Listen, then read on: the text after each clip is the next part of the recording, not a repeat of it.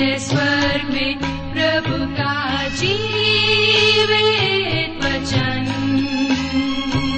सृष्टि निर्माता भी है यही वचन।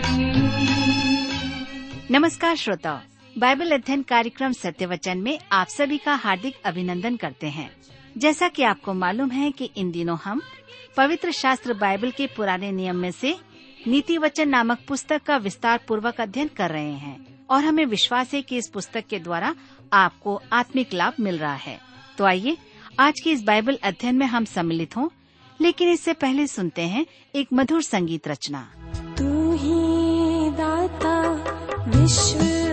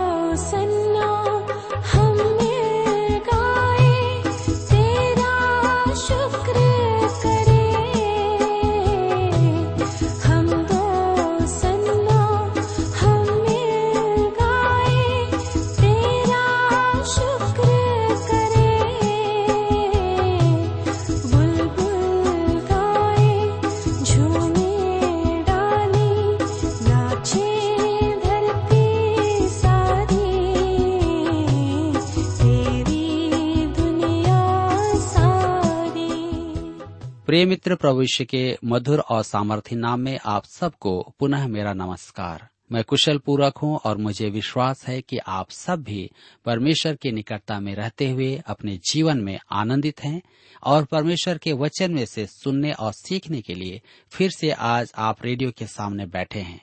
मैं आप सबका इस कार्यक्रम में स्वागत करता हूँ और विशेष करके अपने उन सभी नए मित्रों का भी जो पहली बार हमारे इस कार्यक्रम को सुन रहे हैं।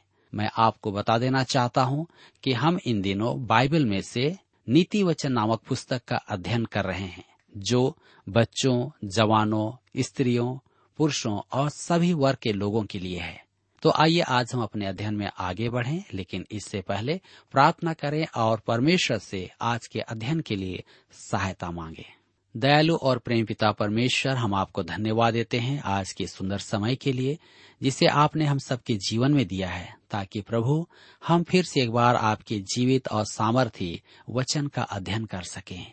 हम जानते हैं कि आपका वचन दो धारी तलवार से भी तीखा और तेज है, जो शरीर के अंग अंग और गुदे गुदे को छेद डालता है।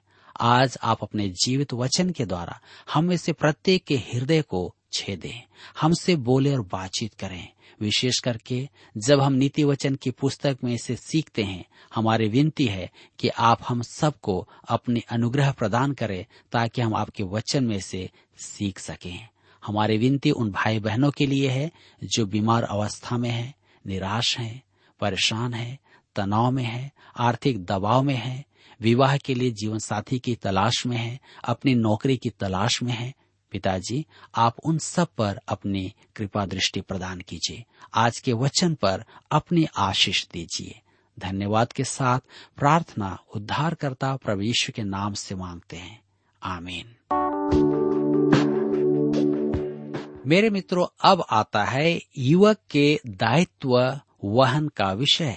उसका प्रत्येक कदम उत्तरदायित्व से पूर्ण होना चाहिए। वह घर से निकलकर जीवन में प्रवेश कर चुका है, जहाँ वह वास्तविकता के संपर्क में आता है। उसे चिताया जा रहा है कि उसका चाल चलन परमेश्वर के वचन के अनुकूल होना है। यह अत्यधिक महत्वपूर्ण बात है। मेरा एक जानकार मित्र है।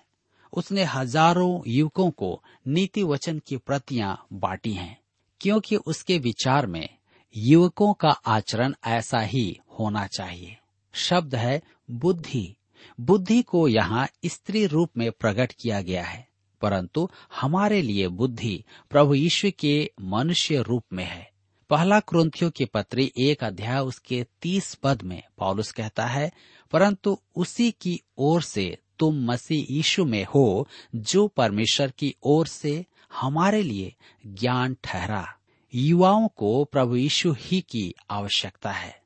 तो आइए हम देखते हैं, युवक को परमेश्वर की आज्ञाओं का पालन करना है।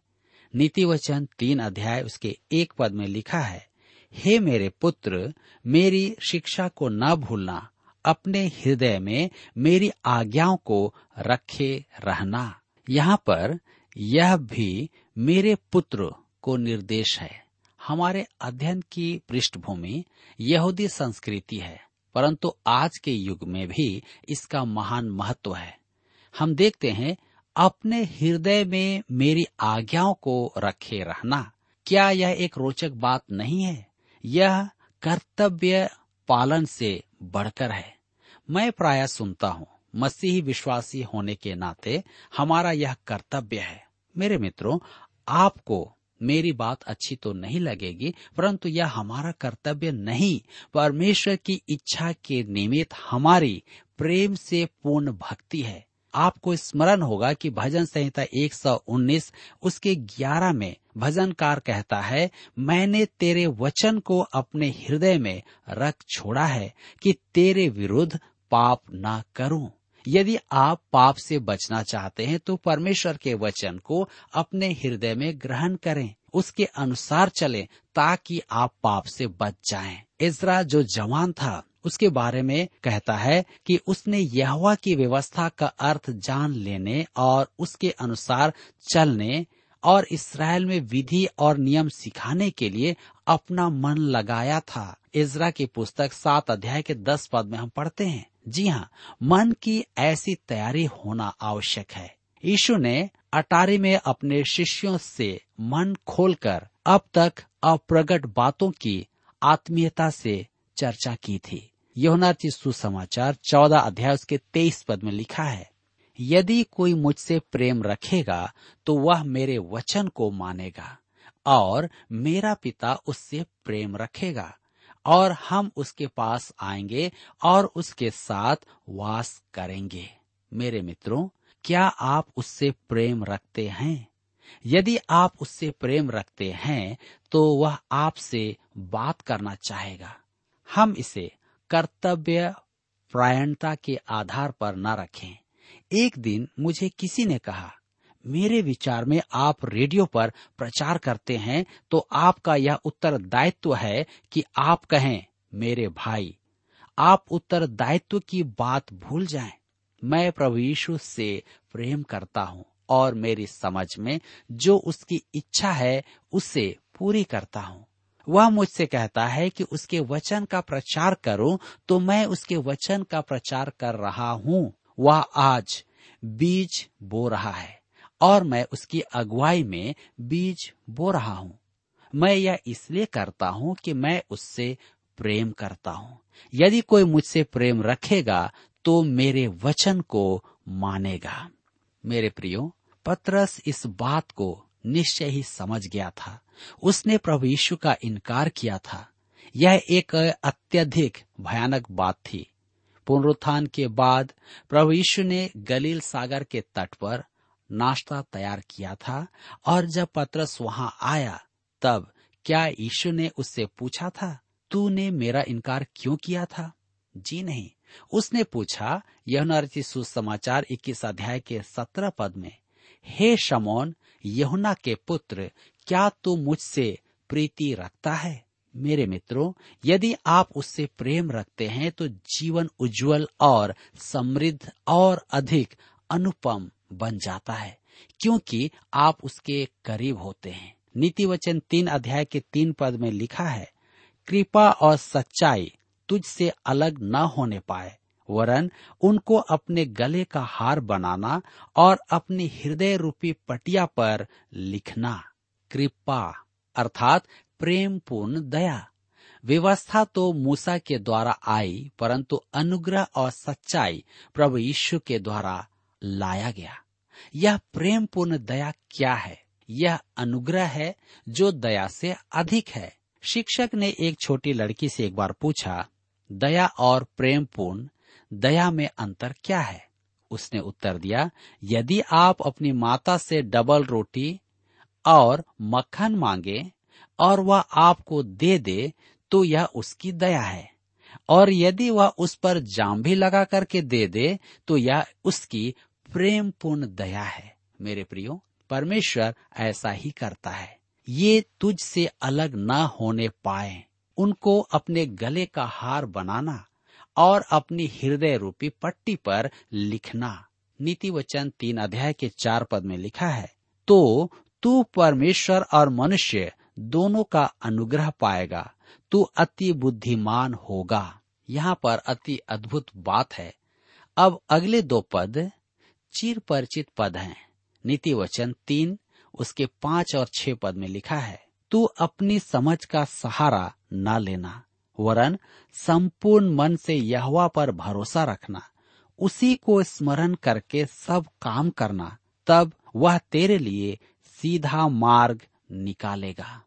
जब किसी से उनके मन पद पूछे जाते हैं, तब वे इन पदों को सुना देते हैं। मैंने हज़ारों सभाओं में इन पदों को सुना है। कभी कभी मैं सोचता हूँ कि क्या उन्हें यह पता है कि ये पद गहरी सच्चाई से उभरे हैं। हमें स्मरण रखना है कि ये पद उस मनुष्य के लिए दिए गए हैं जो यत्न से परमेश्वर के वचन की खोज करता है। पॉलुस ने तिमोथियस को लिखा है। दूसरा तिमोथी की पत्री दो अध्याय उसके पंद्रह पद में अपने आप को परमेश्वर का ग्रहण योग्य और ऐसा काम करने वाला ठहराने का प्रयत्न कर, जो लज्जित न होने पाए, और जो सत्य के वचन को ठीक रीति से काम में लाता हो। परमेश्वर के वचन को पढ़कर और प्रेम पूर्ण दया के बारे में कुछ जानकर, परमेश्वर के अनुग्रह और सत्य के बारे में जानकर उनमें स्थिर रहना। संपूर्ण मन से यहवा पर भरोसा रखना, उसी को स्मरण करके सब काम करना, तब वह तेरे लिए सीधा मार्ग निकालेगा। मेरे मित्रों, यह एक अति पावन प्रबोधन है और शांति के मार्ग में अगुवाई का अद्भुत विश्वास उत्पन्न कराता है। इसकी तुलना नीति वचन अट्ठाईस अध्याय उसके 26 पद से करें। जो अपने ऊपर भरोसा रखता है, वह मूर्ख है। मुझसे किसी ने बताया कि नशा करने वालों में सेवा करते समय उसने किसी से कहा, मेरे दोस्त, परमेश्वर आपसे प्रेम करता है। उस युवक ने कहा, मुझे परमेश्वर की आवश्यकता नहीं कि वह मुझसे प्रेम करे। मैं अपने आप से प्रेम करता हूँ। मुझे परमेश्वर पर विश्वास करने की आवश्यकता नहीं। मुझमें आत्मविश्वास है। काश वह प्रचारक उसे यह पद सुनाता, जो अपने ऊपर भरोसा रखता है, वह मूर्ख है। दूसरी ओर परमेश्वर पर भरोसा रखना एक अति उत्तम बात है, वह भी संपूर्ण हृदय से, अर्थात पूर्ण रूप से उसके अधीन होकर। आज निश्चय ही पूर्ण रूप से उसके अधीन होने की आवश्यकता है। मुझे बार बार इस पद का स्मरण होता है, संपूर्ण मन से यहवा पर भरोसा रखना। मैं कभी कभी रेलवे स्टेशन पर बैठा होता हूँ और घोषणा की जाती है कि मौसम खराब होने के कारण हमारी ट्रेन लेट से आएगी। तब मैं एक कोने में जाकर प्रार्थना करता हूँ, हे प्रभु, मैं संपूर्ण मन से तुझ पर भरोसा रखना चाहता हूँ। अब मेरी सहायता कर कि यहाँ बैठकर तुझ में विश्राम करूँ। तुझ पर भरोसा रखूँ। यही वह समय है जब मुझे उसकी आवश्यकता होती है। संपूर्ण मन से परमेश्वर पर भरोसा रख, अपनी समझ का सहारा न लेना। मैं खिड़की से बाहर आकाश को देखता हूँ और शुभ संकेत खोजता हूँ, परंतु परमेश्वर कहता है, तू अपनी समझ का सहारा न लेना। उसी को स्मरण करके सब काम करना। वह तेरे लिए सीधा मार्ग निकालेगा और उसने मुझे जीवन में आगे बढ़ने में अगुवाई की है। मेरे प्रियो, आज कई बार हम इस वचन को नहीं समझ पाने के कारण अपनी ही समझ का सहारा ले बैठते हैं, परंतु परमेश्वर चाहता है कि हम उसकी समझ का सहारा लें। मैं आपके सामने इस बात का अंगीकार करता हूँ कि मुझे चर्म रोग की समस्या है, परंतु जब ये समस्या नहीं थी तो मैं परमेश्वर के इतने निकट नहीं था। जैसा अब हूँ। मैं शेक्सपियर के कथनानुसार चलता था। मनुष्य के जीवन में एक लहर उठती है, जो बाढ़ आने पर किस्मत की ओर ले जाती है। मेरा जीवन ऐसा ही था, परंतु अब नहीं। अब मैं प्रतिदिन आकाश को देखकर परमेश्वर का धन्यवाद करते हुए कहता हूँ, हे प्रभु, मुझे नया दिन दिखाने के लिए धन्यवाद। चाहे वह दिन अच्छा हो या बुरा, मैं उससे धन्यवाद कहता हूँ। उसी को स्मरण करके सब काम करना, तब वह तेरे लिए सीधा मार्ग निकालेगा। मुझे जीवन में इसका अर्थ समझने में बहुत समय लगा। आपको स्मरण होगा कि प्रभु यीशु ने पर्वतीय उपदेश में कहा था मती रची सुसमाचार छह अध्याय उसके बाईस पद में, यदि तेरी आँख निर्मल हो तो तेरा सारा शरीर भी उजियाला होगा। यह एक अद्भुत बात है। यदि आपने परमेश्वर को समर्पण किया हुआ है और किसी मार्ग पर चल रहे हैं और कुछ कर रहे हैं तो आपको यह देखकर आश्चर्य होगा कि सब कुछ कैसे यथास्थान व्यवस्थित हो जाता है। तब आपका पूरा शरीर ज्योतिर्मय हो जाता है। आपका संपूर्ण शरीर ज्योति से भर जाएगा। मेरे मित्रों, हम आगे देखते हैं नीति वचन तीन, उसके सात और आठ पद में। अपनी दृष्टि में बुद्धिमान न होना, यहवा का भय मानना और बुराई से अलग रहना, ऐसा करने से तेरा शरीर भला चंगा और तेरी हड्डियाँ पुष्ट रहेंगी। इसका अनुवाद ऐसा भी हो सकता है, तेरे शरीर में जान आ जाएगी और तेरी हड्डियाँ कोमल हो जाएँगी। मेरे विचार में परमेश्वर में विश्वास करने से आपका स्वास्थ्य भी अच्छा होगा। अतः अपनी अपेक्षा परमेश्वर पर निर्भर करना अधिक उत्तम है। यहवा का भय मानना और बुराई से अलग रहना। प्रेरित पॉलुस ने युवा तिमोथियस को परामर्श दिया था। दूसरा तिमोथी दो अध्याय के उन्नीस पद में, जो कोई प्रभु का नाम लेता है, वह अधर्म से बचा रहता है। प्रभु का नाम आपको पाप से ही नहीं, आपके आत्मिक एवं शारीरिक जीवन को हानि पहुँचाने वाली बातों से भी बचाएगा। अब हम आगे देखेंगे भौतिक आशीषों का आत्मिक महत्व क्या होता है। नीति वचन तीन अध्याय, उसके नौ और दस पद में लिखा है, अपनी संपत्ति के द्वारा और अपनी भूमि की सारी पहली उपज दे देकर यहवा की प्रतिष्ठा करना इस प्रकार तेरे खत्ते भरे पूरे रहेंगे और तेरे रसकुंडों से नया दाख मधु उमड़ता रहेगा। इसमें संपूर्ण रीति से प्रकट होता है। आपको स्मरण होगा कि परमेश्वर ने इसराइल को प्रतिज्ञा का देश देते समय कहा था, वह मेरा देश है, जिसे मैं तुम्हें देता हूँ। इसराइल को अपना दशमांश देना था और वह भी तीन बार फ़सल के आरंभ में वे पहला फल लाते थे। इसका अर्थ था कि परमेश्वर सब बातों का दाता है। यह संपूर्ण समर्पण का प्रमाण है। जब तक आपकी बैंक की किताब परमेश्वर को समर्पित न हो, तब तक मुझसे संपूर्ण समर्पण की बात न करें। परमेश्वर ने ही आपको सब कुछ दिया है। कुछ लोग कहेंगे, मैंने कठोर परिश्रम से यह सब कुछ कमाया है। आपको कठोर परिश्रम करने के लिए स्वास्थ्य किसने दिया है? आपको काम किसने दिया है? अर्थात नौकरी किसने दी है? आपके लिए पैसा कमाना किसने संभव बनाया है? मेरे मित्रों, परमेश्वर ने ही तो आपके लिए यह सब कुछ किया है। उसे स्मरण करके सब काम करें। यही तो संपूर्ण समर्पण का प्रमाण है। अब कोई कहेगा, यह तो किराए के टट्टू होने के जैसा लगता है। जी नहीं, यह आत्मिकता है। क्या मैं आपसे कह सकता हूँ कि सच्ची आत्मिकता आपकी प्रार्थना की लंबाई नहीं है, यह आपके द्वारा दिए गए दान पर आधारित है। आत्मिकता इसी प्रकार आंकी जाती है। मैंने अपने सेवा काल में देखा है कि जो सबसे अधिक बात करता है, वह सबसे कम देता है। और यह भी सच है कि जो कलिसिया का प्रबंध चलाना चाहते हैं, वे आर्थिक योगदान में सबसे पीछे रहते हैं।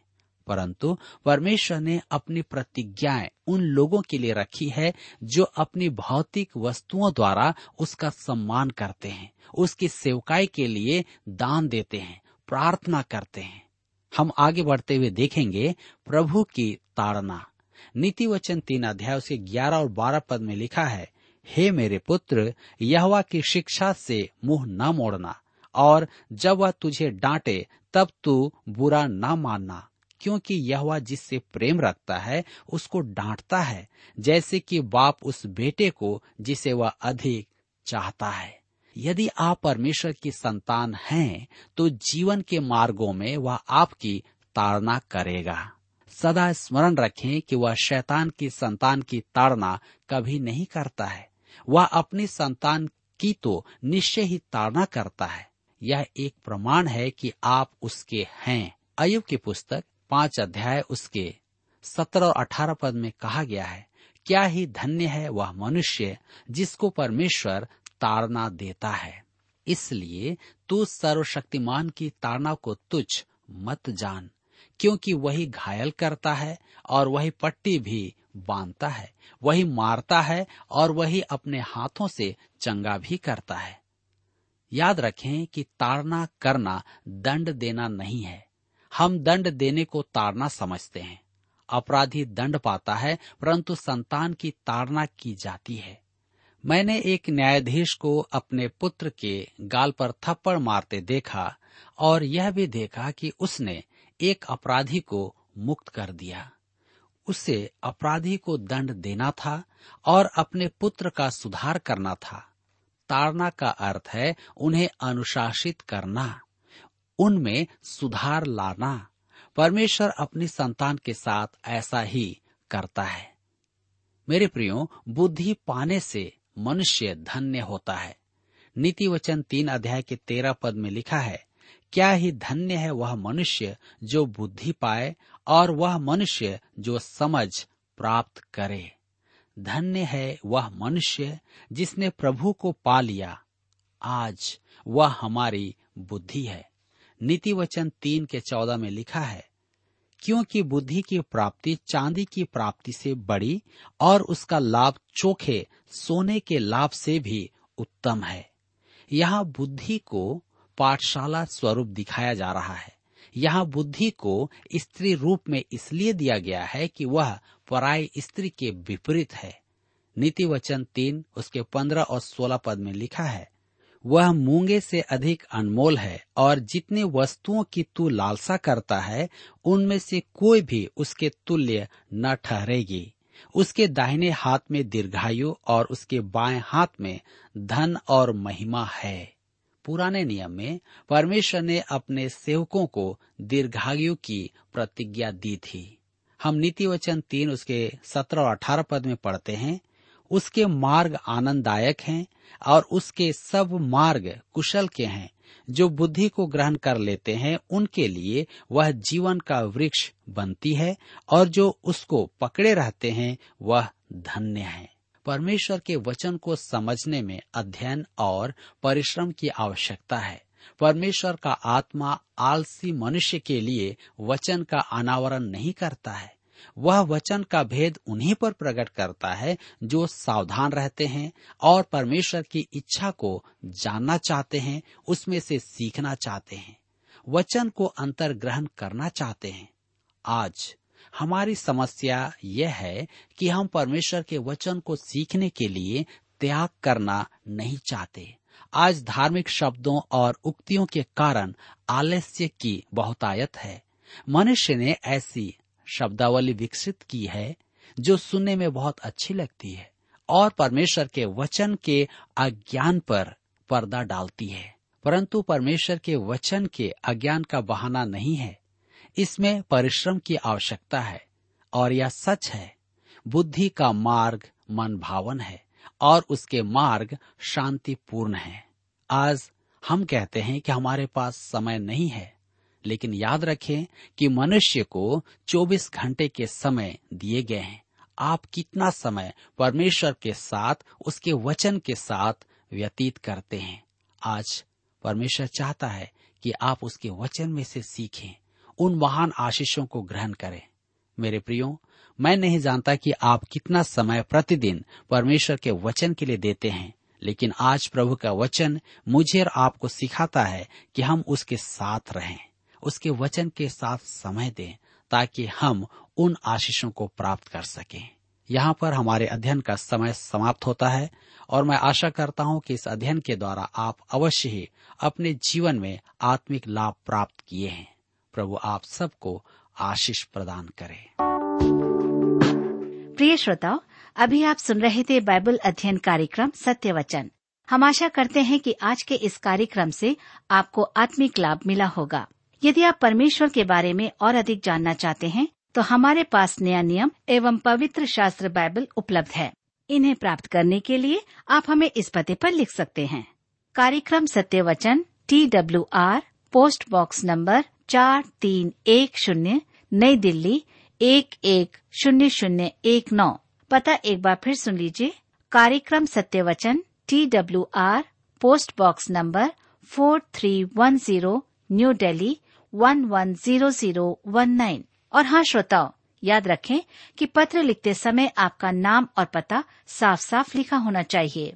इसके अलावा, आप हमसे टेलीफोन के माध्यम से भी बातचीत कर सकते हैं, जिसमें हमारे काउंसलर या सलाहकार आपको सलाह देंगे। तो नोट कीजिए हमारा मोबाइल नंबर नौ नौ पाँच आठ आठ दो शून्य चार एक चार।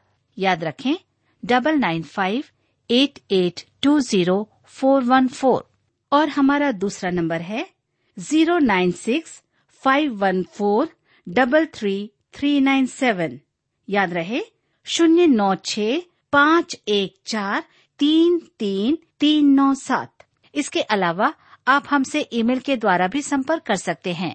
हमारा ईमेल आईडी है Hindi T T B at T W R dot I N Hindi T T B at T W R dot I N श्रोताओ, इस कार्यक्रम को आप हमारे website radio eight eight two dot com पर भी सुन सकते हैं। इस website radio eight eight two dot com के बारे में अपने मित्रों को भी सूचित कर दें। और अब इसी के साथ हमारे कार्यक्रम का समय यहीं पर समाप्त होता है। अगले कार्यक्रम में आपसे फिर मुलाकात होगी।